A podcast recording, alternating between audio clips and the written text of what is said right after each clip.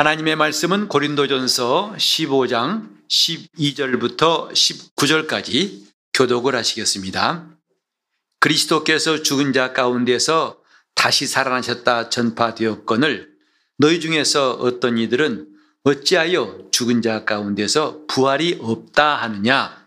만일 죽은 자의 부활이 없으면 그리스도도 다시 살지 못하셨으리라. 그리스도께서 만일 다시 살지 못하셨으면 우리의 전파하는 것도 헛것이요 또 너희 믿음도 헛것이며 또 우리가 하나님의 거짓 증인으로 발견되리니 우리가 하나님이 그리스도를 다시 살리셨다고 증가했습니다. 만일 죽은 자가 다시 사는 것이 없으면 하나님이 그리스도를 다시 살리시지 아니하셨으리라. 만일 죽은 자가 다시 사는 것이 없으면 그리스도도 다시 사신 것이 없었을 터이요. 그리스도께서 다시 사신 것이 없으면 너희 믿음도 헛되고 너희가 여전히 죄 가운데 있을 것이요. 또한 그리스도 안에서 잠자는 자도 망하였으리니 만일 그리스도 안에서 우리의 바라는 것이 다만 이생뿐이면 모든 사람 가운데 우리가 더욱 불쌍한 자리라. 아멘. 오늘도 부활하신 주님을 찬양하며 기뻐하는 여러분 심령, 심령마다 부활의 영광과 부활의 권능이 가득 가득하시기를 예수 이름으로 축원합니다. 살아가면서 우리 삶이 항상 보람 있고 귀하고 가치 있고 참된 것만은 아닌 것 같아요. 때로는 실수도 하고 때로는 아쉽기도 하고 후회가 막급하고 그래서 내가 참 헛된 일 했구나 헛수고했구나 하는 순간들 그런 일들이 우리 삶 가운데는 없었으면 좋겠는데 그렇지 못한 것 같습니다. 여러분은 살아오시면서 지금까지 가장 후회스러운 것, 참 그때 헛된 일 했네 라고 지금까지 남아있는 것 혹시 어떤 것인지 기억나시나요? 사람마다 처음에는 그렇지 않겠거니 이건 진짜 중요한 일이고 결코 헛된 일이 아니야 라고 시작했지만 나중에 가서 보면 헛수고했다 하고 아쉬워하는 것 이런 순간이 성경에 나와 있습니다. 베드로가 밤새 그물질에서 수고했지만은 동통한 아침에 그는 빈배로 돌아오게 되었어요. 일생 동안 그 누구도 누려보기 힘든 영화와 영광을 다 누렸던 솔로몬, 그 왕도 그가 전도서에 보면은 헛되고 헛되며 헛되니 헛되고 헛되도다 라고 말했어요. 해 아래 수고가 다 헛되구나 라고 말했습니다. 우리가 해 아래에서 열심히 노력하는 게 왜 헛되다 할 수 있겠습니까? 남을 위해서 봉사하고 애쓰는 것. 이게 왜 헛되다 할 수 있을까요? 칭찬받는 거 아니겠습니까? 또 내가 가진 거 가지고 많은 걸 누리는 것이 기쁨을 누리고 낙을 누리는 것이 왜 헛되다 할 수 있을까요? 그런데 솔로몬은 담대히 말하기를 모든 수고가 헛되도다. 요즘에 극성 부리는 보이스피싱 같은 경우도 또 사기한 사람 보면 정말 헛된 것, 말도 안 되는 것이지만은 그것을 따라가다가 나중에 돈도 잃고 많은 마음의 고통을 겪는 사람도 있을 거예요. 한 달에 100만 원씩 투자하시면 1년 후면 여러분 통장에 1억씩 들어갑니다. 이게 말이 됩니까? 그런데 그걸 믿고서 자기가 자기 손으로 돈을 내가지고 손해를 볼 수도 있지요. 헛된 일. 지금 우리가 하는 일이 헛된 것이라면 어떨까? 여러분 수십 년 동안 예수 믿지만 지금까지 내가 기도한 것이 하나님께 봉사하고 헌금하고 전도하고 주님께 순종한 것이 헛것이었다. 라고 여러분 생각해 본 적 있습니까? 헛것이 참 많은 곳이 이 땅이에요. 헛일이 많습니다. 모양은 그럴싸한데 결국 들어가서 하다 보면은 나중에 땅을 치고 후회할 수도 있습니다. 다른 것 다 헛되다 할지라도 오늘 우리가 결코 헛되어서는 안 될 것이 뭐냐? 신앙생활입니다. 다른 것은 나중에 후회하고 복구하고 다시 할 수 있어요. 그러나 내 영혼을 위한 이 신앙생활은 이 다음에 다시 할 수가 없습니다. 이 본문에 보면은 만일 죽은 자가 다시 사는 것이 없으면 곧 부활이 없으면이란 말이 거듭 거듭 나와요. 정말 똑같은 말을 반복하는 것 같은데 사실은 반복은 아니거든요. 문맥을 따라가면 그건 같은 반복은 아닙니다. 하지만 결코 우리가 부인할 수 없는 것. 죽은 자의 부활이 없으면 결론이 뭐냐? 헛되다 했어요. 헛것이다.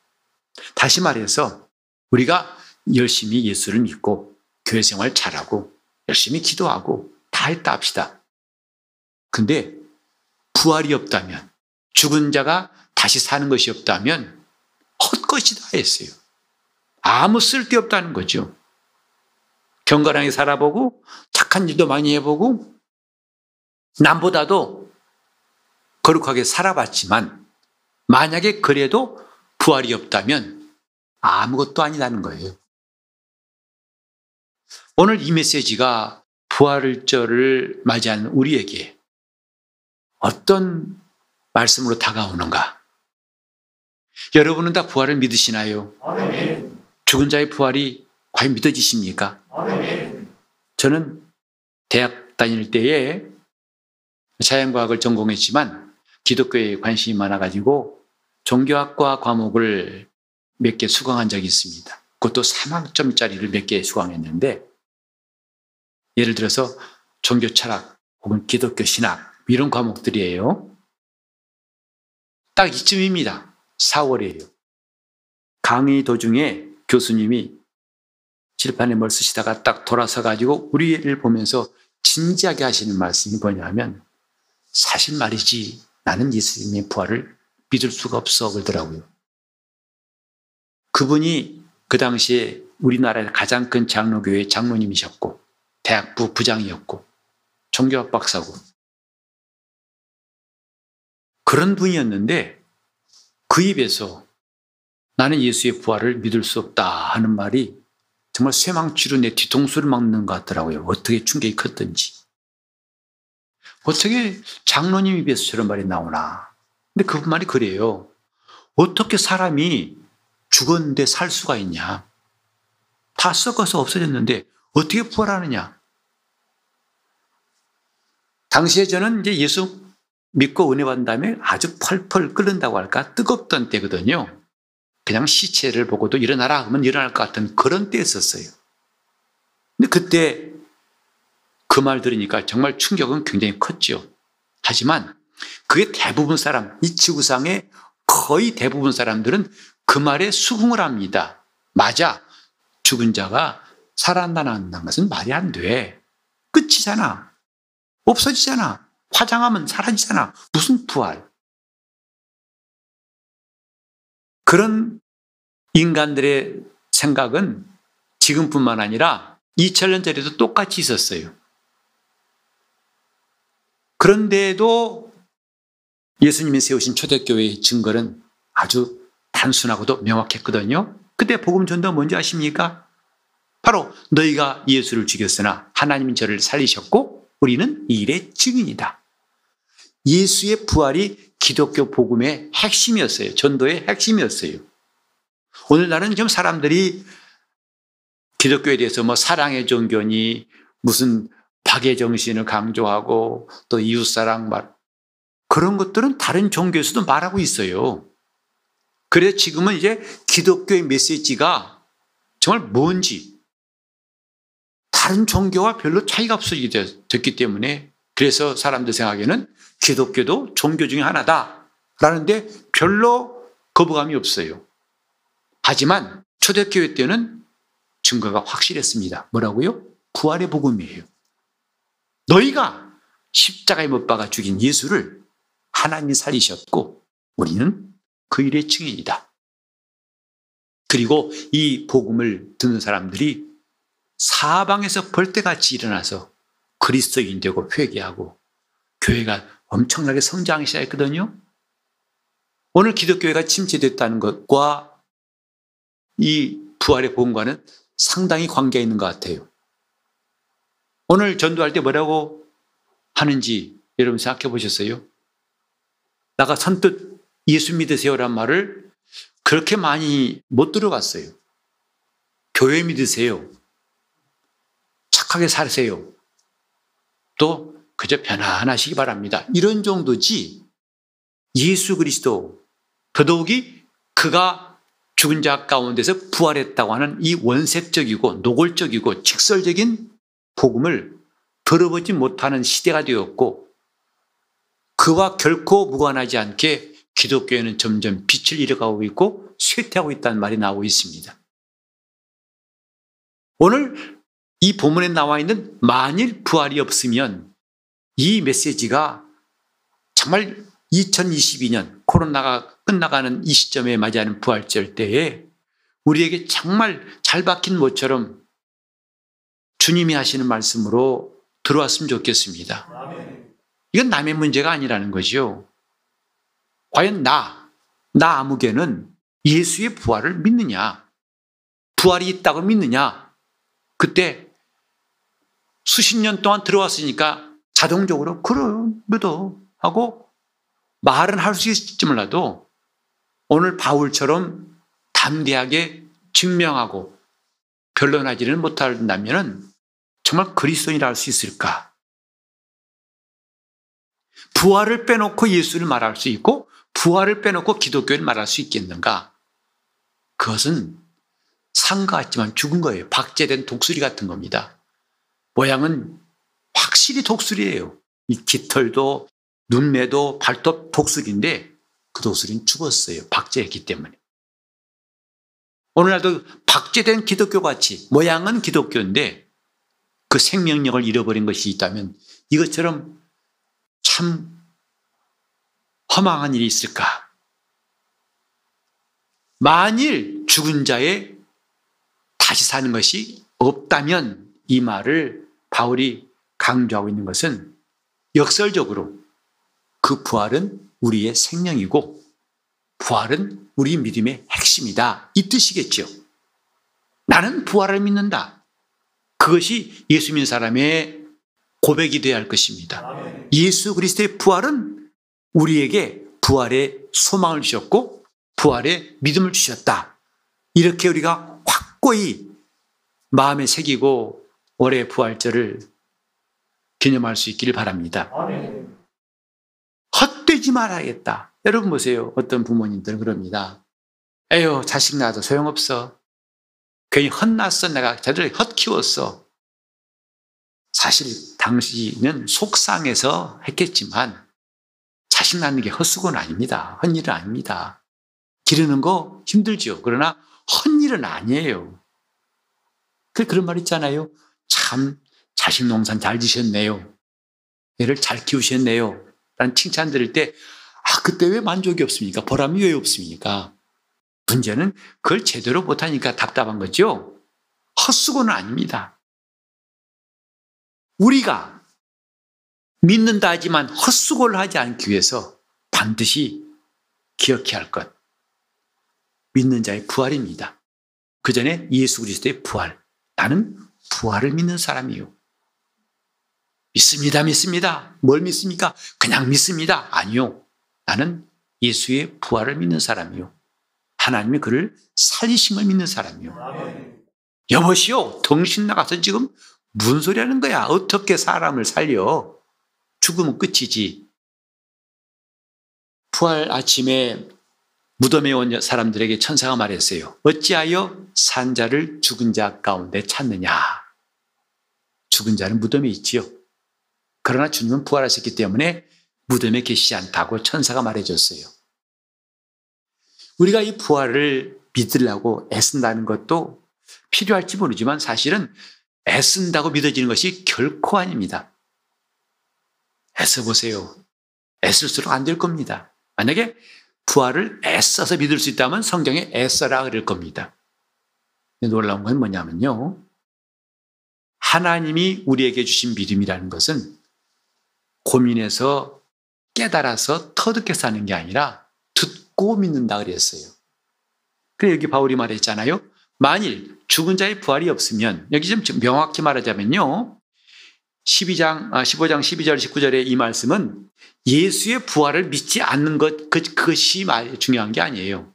그 전 단계를 말하고 있어요. 뭐냐? 죽은 자의 부활이 없으면 이거예요. 죽은 자의 부활이 없다면 그 다음에 어떤 일이 일어나느냐? 하나님이 예수 그리스도를 살리지 않았을 것이다. 라고 바울은 말합니다. 중요한 거예요. 하나님이 예수를 살리셨다. 당연하지 아들이니까 살리셨겠지. 아니요. 그렇게 성경 말하고 있지 않습니다. 부활이라는 법이 있기 때문에 하나님이 예수 그리스도를 살리신 것이다. 이것이 성경의 가르침이에요.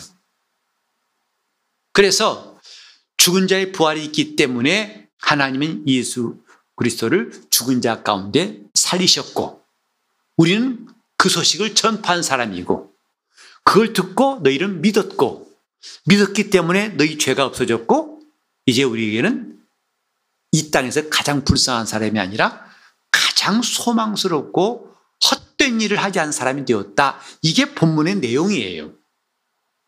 중요한 게 뭐냐면 죽은 자의 부활을 믿느냐 이 말이죠. 부활이라는 것을 인정하지 않으면 그 뒤에 모든 것 다 인정할 수 없는 거예요. 그래서 죽은 자가 다시 사는 것이 있기 때문에 그리스도가 다시 사신 것이다. 이것을 바울은 힘주어서 말하고 있는 겁니다. 그래서 오늘 우리는 부활절 아침에 정말 죽은 자의 부활을 좀 말하려고 합니다. 예수 그리스도의 부활 이전에 뭐라고요? 죽은 자의 부활에 대해서. 죽은 자가 부활한다는 것, 이 땅에서는 어림도 없어요. 그리고 혹시 그런 일이 있다면 그 신기한 해 정도로 취급할 것입니다. 근데 우리가 정확하게 알아야 할 사실이 뭐냐면 예수 그리스도의 부활은 법대로 부활하신 거예요. 그분만 특권을 가지고 선택적으로 부활하신 것, 어쩌다 부활하신 것이 아니고 법대로 부활하신 것이다. 곧 다시 말하면 부활은 법이다. 부활은 진리예요. 부활이란 법이 있기 때문에 예수께서 부활하신 것이다. 이 말이죠. 그런데 그 법은 예수 오시기 전까지는 이 땅에 없던 법이에요. 비로소 그 법이 공개되었어요. 예수로 말미암아. 그걸 진리라고 합니다. 우리는 법이 무엇인가를 잘 이해할 수 있습니다. 여러분마다 다 각각의 생각이 있죠. 마음의 생각이 있어요. 이게 옳다. 이게 하고 싶다. 가고 싶다 하는 마음의 생각이 여러분의 습관을 만들어요. 그래서 어떤 분은 참 좋은 습관이 있더라고요. 그렇게 피곤해도 예배 시간에 안 졸아요. 정말 청년 때에 오니까 크리스마스 전날 그렇게 꼬박 밤새고 막 꼴딱 센 겁니다. 그리고 성탄절 아침에 11시 예배 드릴 때는요, 정말 졸려서 미치겠어요. 눈이 저절로 내려와요. 왜? 한 밤만 잤거든요. 근데도 졸지 않고 설교 듣는 그 사람을 저는 알아요. 아, 대단해요. 그 후도 그러더라고요. 그 후에도 너는요, 설교 드릴 때 절대로 안 좋다는 거죠. 사람은 자기 생각이 있어서 그것이 자기만 할 수 있는 습관을 만들어요. 여러분 집에 가자마자 발 씻습니까? 발 씻습니까?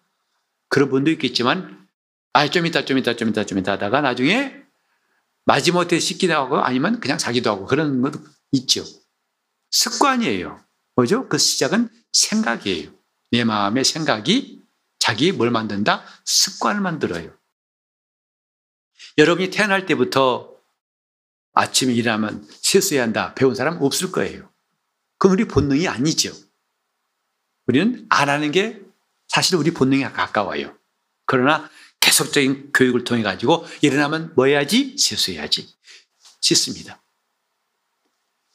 이렇게 습관이 내 개인의 주관적인 습관이 아니라 이 사람 저 사람 동의하고 객관화될 때 그것이 그곳의 그 지역의 풍습, 관습이 됩니다. 그리고 자연스럽게 그것을 붙게 만드는 게 법이에요. 그러니까 이런 습관이 객관적, 객관화돼 가지고 이제는 모두가 다 그렇게 하는 것이 옳다는 공감대를 얻을 때에 그걸 법으로 정하는 거죠. 법이란 것은 국민의 공감대 꼭 필요한 거예요. 맞다. 그게 맞다. 그렇게 해야 한다라고 해야만이 법이 세워지는 거죠.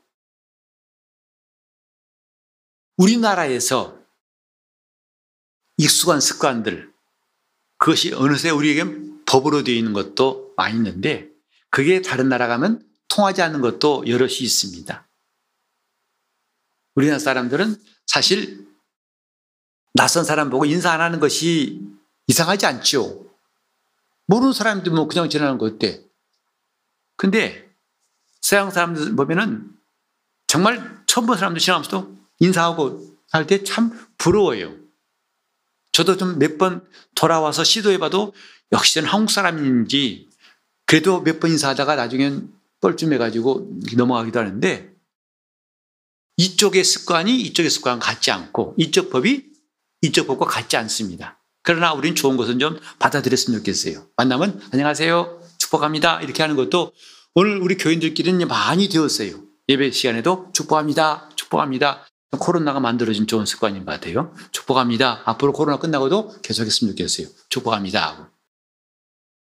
이렇게 이 세계에는 없지만 여기는 있는 법, 법이 있듯이 이 세상에는 없지만 하늘에 있는 법칙이 있다 이 말이죠. 그걸 진리라고 해요. 그 법을 이 땅에 공개하신 이가 예수 그리스도예요. 여러분 사람이 물을 위로 걷는다. 이게 말도 안 되는 거죠. 그런 말하면 뭐라고 그래요? 헤이 웃겨 있는 말도 안 돼 그러죠. 어떻게 물이로 걸어? 왜? 나 해봐도 안 되거든요. 물에 빠지거든. 걷기는 고사하고 헤엄칠 때도 수영할 때 몸이 안 떠서 고민 많이 해요. 남들은 잘 떠요. 어, 이거 봐요. 뜨는데 나는 안 되더라고요. 근데 물 위를 걸어? 에이, 그런 법 어디 있어. 그렇죠. 또, 떡 다섯 개 하고 고기 두 마리 가지고 5천 명을 배불리 먹인 다음에, 어? 열두 방울이 차게 거두어서, 에이, 그런 법 어디 있어. 그러죠. 맞아요. 그런 법이 세상에는 없어요. 그런데 그런 법이 있다는 것을 우리에게 알게 하신 이가 예수 그리스도예요. 이 땅에서 우리는 중력을 피할 사람이 없습니다. 중력의 법칙이라고 했죠. 물건을 떨어 놓으면 떨어져요. 올라가지 않고 떨어집니다. 법칙이에요. 이걸 아무도 부인할 수 없어요. 그러나 이 지구 대극권을 벗어나면은 우주 공간에 가면 그 법칙이 아무 소용없어요. 몸이 붕붕 뜬다고 그래요. 저도 아직 못 해봤는데 이렇게 뒤집혀도 전혀 피 쏠리지 않고 아주 편안하게 둥둥 떠다니는 그런 경험. 우주인만 가질 수 있는 경험이죠. 우주 공간에는 그런 법칙이 있어요. 세상에는 결코 없지만 그것처럼 이 세상에 없던 법이 드디어 공개되었어요. 그게 부활이에요. 죽은 자가 다시 사는 것. 지금까지 그런 법이 있었다면 사람들이 우리가 예수의 부활을 전할 때 그들이 그렇게 거부감 가지지 않겠지만 아직까지도 그들은 들어본 적이 없기 때문에 그런 법이 없기 때문에 처음에는 그걸 거부할 수밖에 없는 거죠. 하지만 이제 비로소 그 법이 오픈되었다 이 말이죠. 하늘나라가 이 땅에 임한 다음에 비로소 그 법이 새로운 법이 오픈되었어요. 그게 진리고 그래 예수님께서 행하신 일들이 풍랑을 잠잠케 하시는 것, 물 위로 걸어오시는 것, 귀신을 꾸짖어 사람에게 떠나게 하고 손을 얹어서 각각 각색병을 낫게 하신 것, 세상에는 병원 가야 한다고 하고 수술해야 한다고 하지만 각색병자를 손얹어 고치셨어요. 이게 진리예요. 법이다 이 말이에요. 새로운 법이 생겼어요. 나타났어요. 없던 법이 드디어 우리에게 공개가 되었다 이 말이에요. 새로운 세상이 온 게 아니라 새로운 법이 나타났어요. 어떻게 하므로? 천국이 이 땅에 임하심으로. 부활은 법이다. 부활이란 법이 있기 때문에 하나님은 예수를 살리신 것이다. 우리는 그걸 전하는 것이고 너희가 그걸 듣고 믿은 것이고 그러니까 죄 없이 안 받은 것이고 우리는 내세 소망이 있는 것이고 이게 본문의 내용입니다. 우리는 일부러 부활을 갖다가 그렇게 안 믿어지는 머리 마치 안 들어가는 내용 공부하는 학생처럼 그럴 필요가 없어요. 이 부활이라는 하나님의 진리를 우리가 얻는 방법은 첫 번째는 뭐냐면 믿는 거라 이 말이죠. 그 믿는 것은 내가 노력해서 얻는, 어, 믿는 게 아니라 성경 말씀대로 믿음은 들으면서 나며 들으면 그리스도의 말씀으로 말미암았느니라. 여러분 이거 그것도 연구하지 마세요. 정말 내가 하나님 말씀을 들으려고 마음에 준비만 하시면 그 말씀이 들려오게 되고 그 말씀을 들으면 믿어진다 이 말이에요. 이 법칙이에요. 근데 너무 어렵게 제가 어떤 분 그 말씀드리니까 그런 말 했다고 그래요. 신학자들 신학자들은 너무 쉬운 걸 어렵게 말한다. 그 안희숙 여사란 분이 그런 말 했다고 하던데 너무 간단한 것인데 어려운 단어를 동원해 가지고 쉬운 걸 어렵게 만든 사람이라고 어, 그렇게 하는 걸 들었습니다. 여러분 너무 쉽습니다. 하나님 말씀인 줄 알고 들으면 믿어지는 거예요. 어떤 자세 아니야 편안하게 힘 빼고 들으세요. 눈은 어떻게 부릅뜨고 아니 평소에처럼 좁으면 좁은 데 뜨시고 크면 큰 데를 뜨시고 믿음은 들으면서예요. 그러니까 부활이란 진리를 그걸 내가 이제 가지기 위해 첫 번째는 믿으라 이 말이죠. 믿음은 들으면서 나며 예수께서 부활하신 소식, 하나님들을 살리신 소식을 듣고 그걸 받아들일 때 믿음이 생기는 거예요. 두 번째로는 이렇게 믿음을 가진 사도 바울이 어떻게 했는가를 보면요.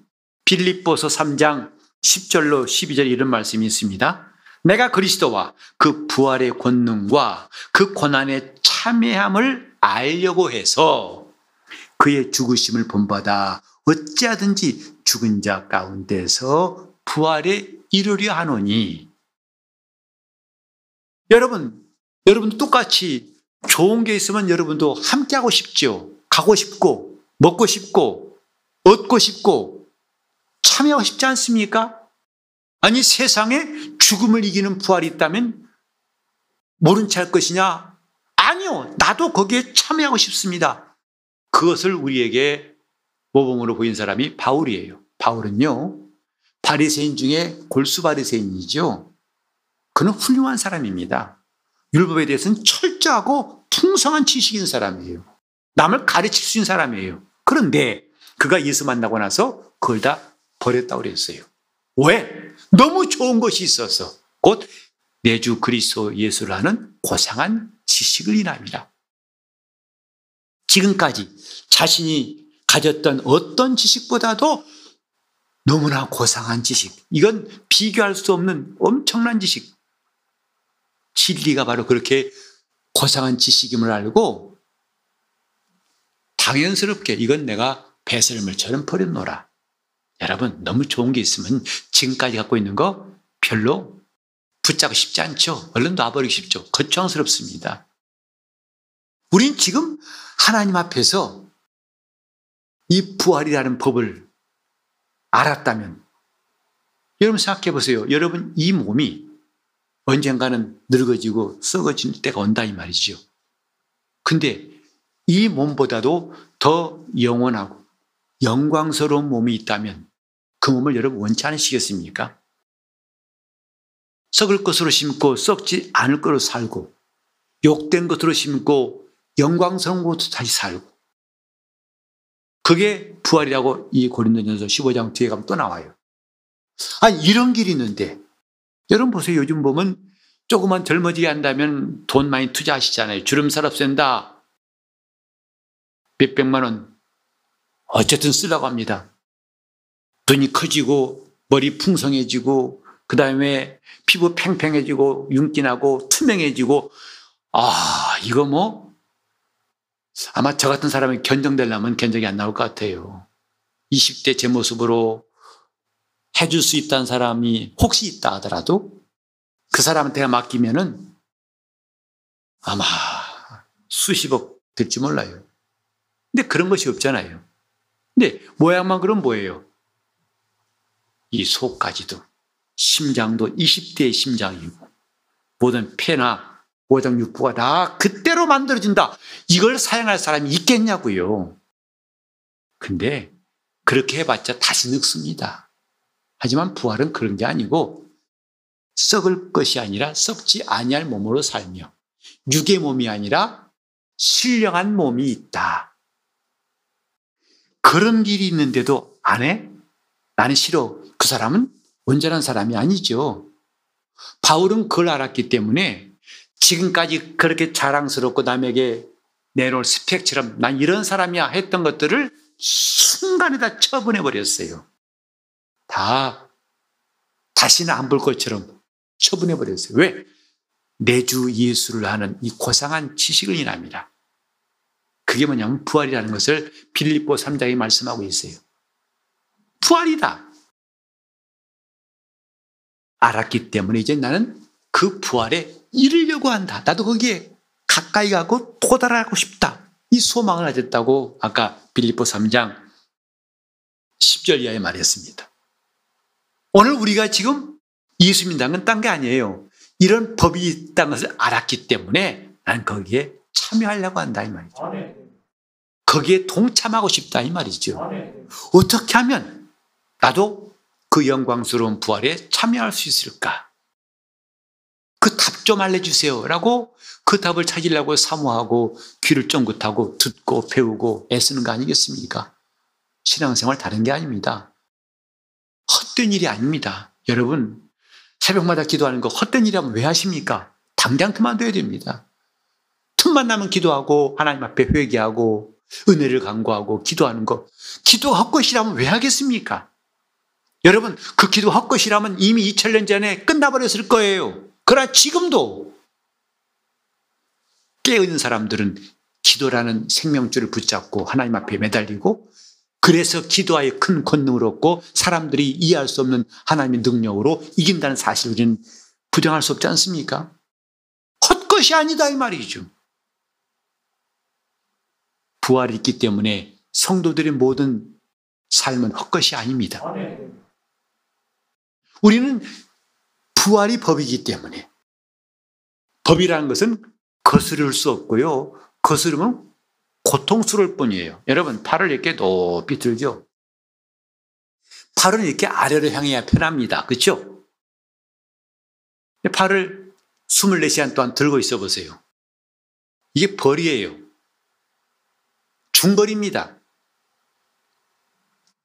지금 우리는 땅에서 잡아들이는, 잡아당기는 힘 때문에 모든 건 다 아래로 향하고 있어요. 근데 여러분 찬양할 때 손을 들어요. 손을 들게 만드는 법이 있어요. 결코 헛일이 아니고 하나님을 기쁘시 한다고 알기 때문에 손을 번쩍 들고 찬양하는. 입으로 불평 말하고 원망하다가 이제 입으로 하나님을 찬송하고 기도합니다. 왜? 이렇게 하는 것이 얼마나 더 좋은 길인 줄 알았기 때문에 이전의 방법을 다 버리고 바울처럼 우리는 방향을 틀었다 이 말이죠. 이게 신앙생활이에요. 왜? 이런 길의 끝에 뭐가 있다? 부활이 있어요. 성도의 부활이 있다 이 말이에요. 우리는 매년 맞이하는 부활절 때 뭘 말합니까? 예수 부활하셨다고 찬송하고 끝난다면 얼마나 허망합니까? 이 부활절이 뭐냐? 부활이라는 법이 있다는 것을 우리에게 알게 하셨다 이 말이죠. 그래서 사람은 누구나 다 부활합니다. 이런 다른 육체 가진 동물들은 부활이 없지만 사람은 부활이 있어요. 예수를 믿든 안 믿든 다 부활한다고 주님 말씀하셨어요. 요한복음 5장 29절에 선한 일을 행한 자는 생명의 부활로 악한 일을 행한 자는 심판의 부활로 나올 것이다 했어요. 영생에 들어가는 부활이 있고 영벌, 영원한 형벌에 가는 부활이 있다고 주님이 말씀하신 거죠. 그러니까 지금 사람들이 나는 부활이 안 믿어지고 안 믿을 거야. 괜찮아요, 안 믿어도. 그러나 나중에 책임은 무겁다는 거 알아야 됩니다. 왜 우리 앞에 갔던 선진들, 지금처럼 예수 믿는다고 목숨을 위협하지 않지만 그 당시에는 예수 믿는 게 드러나면 죽임당하거든요. 그런데 그들이 당장 핍박이 오고 그 신분만 드러나면 그리스도인이라는 것만 드러나면 잡아다 옥에 가두고 나중엔 사자에게 찢기고 불에 태워지고 목이 날아가고 십자가에 밖에 죽임 당하기도 하고 이걸 알아요. 근데 왜 그들이 믿었냐 하면 성경에 말하기를 부차히 변명하고 부차히 살기를 원치 않은 것은 더 좋은 부활이 있음을 알기 때문이라고 했어요. 우린 지금 억지로 믿어보자는 헛된 노력, 이제 그만둡시다. 그리고 알 것은 뭐냐면 부활은 법이다. 이 세상에 드디어 하늘나라의 법이 공개되었으니 죽은 자도 다시 사는 법이 생긴 게 아니라 있었는데 드디어 그 법이 효력을 드러냈다.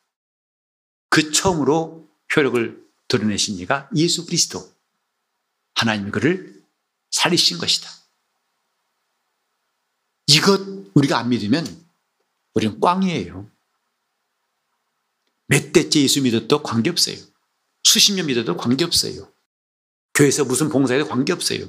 부활이 없다면 헛것이다. 그리고 오히려 우리는 이 땅의 그 누구보다도 가장 불쌍한 사람이 될 것이다. 그처럼 부활이 중요한 거예요. 부활이 귀한 겁니다. 부활이 귀하다. 올 부활절에는 진짜 부활이 귀한 거구나 하고 우리 마음속에 깨달음이 있기를 바랍니다. 부활이 정말 귀한 겁니다. 그래서 기독교의 최고의 절기 성탄절이라 할 수 없어요. 부활절입니다. 예수께서 이 땅에 오셨을지라도 또 십자가에서 모지고난을 받았을지라도 그분이 부활하지 않았더라면 다 헛것이에요. 부활하셨기 때문에 우리에게 구원의 은혜가 임한 것이고 우리도 예수와 같이 영광의 부활에 참여할 수 있는 기회가 주어진 거지요. 부활을 믿으십시다. 억지로 믿는 게 아니라 부활은 법이에요.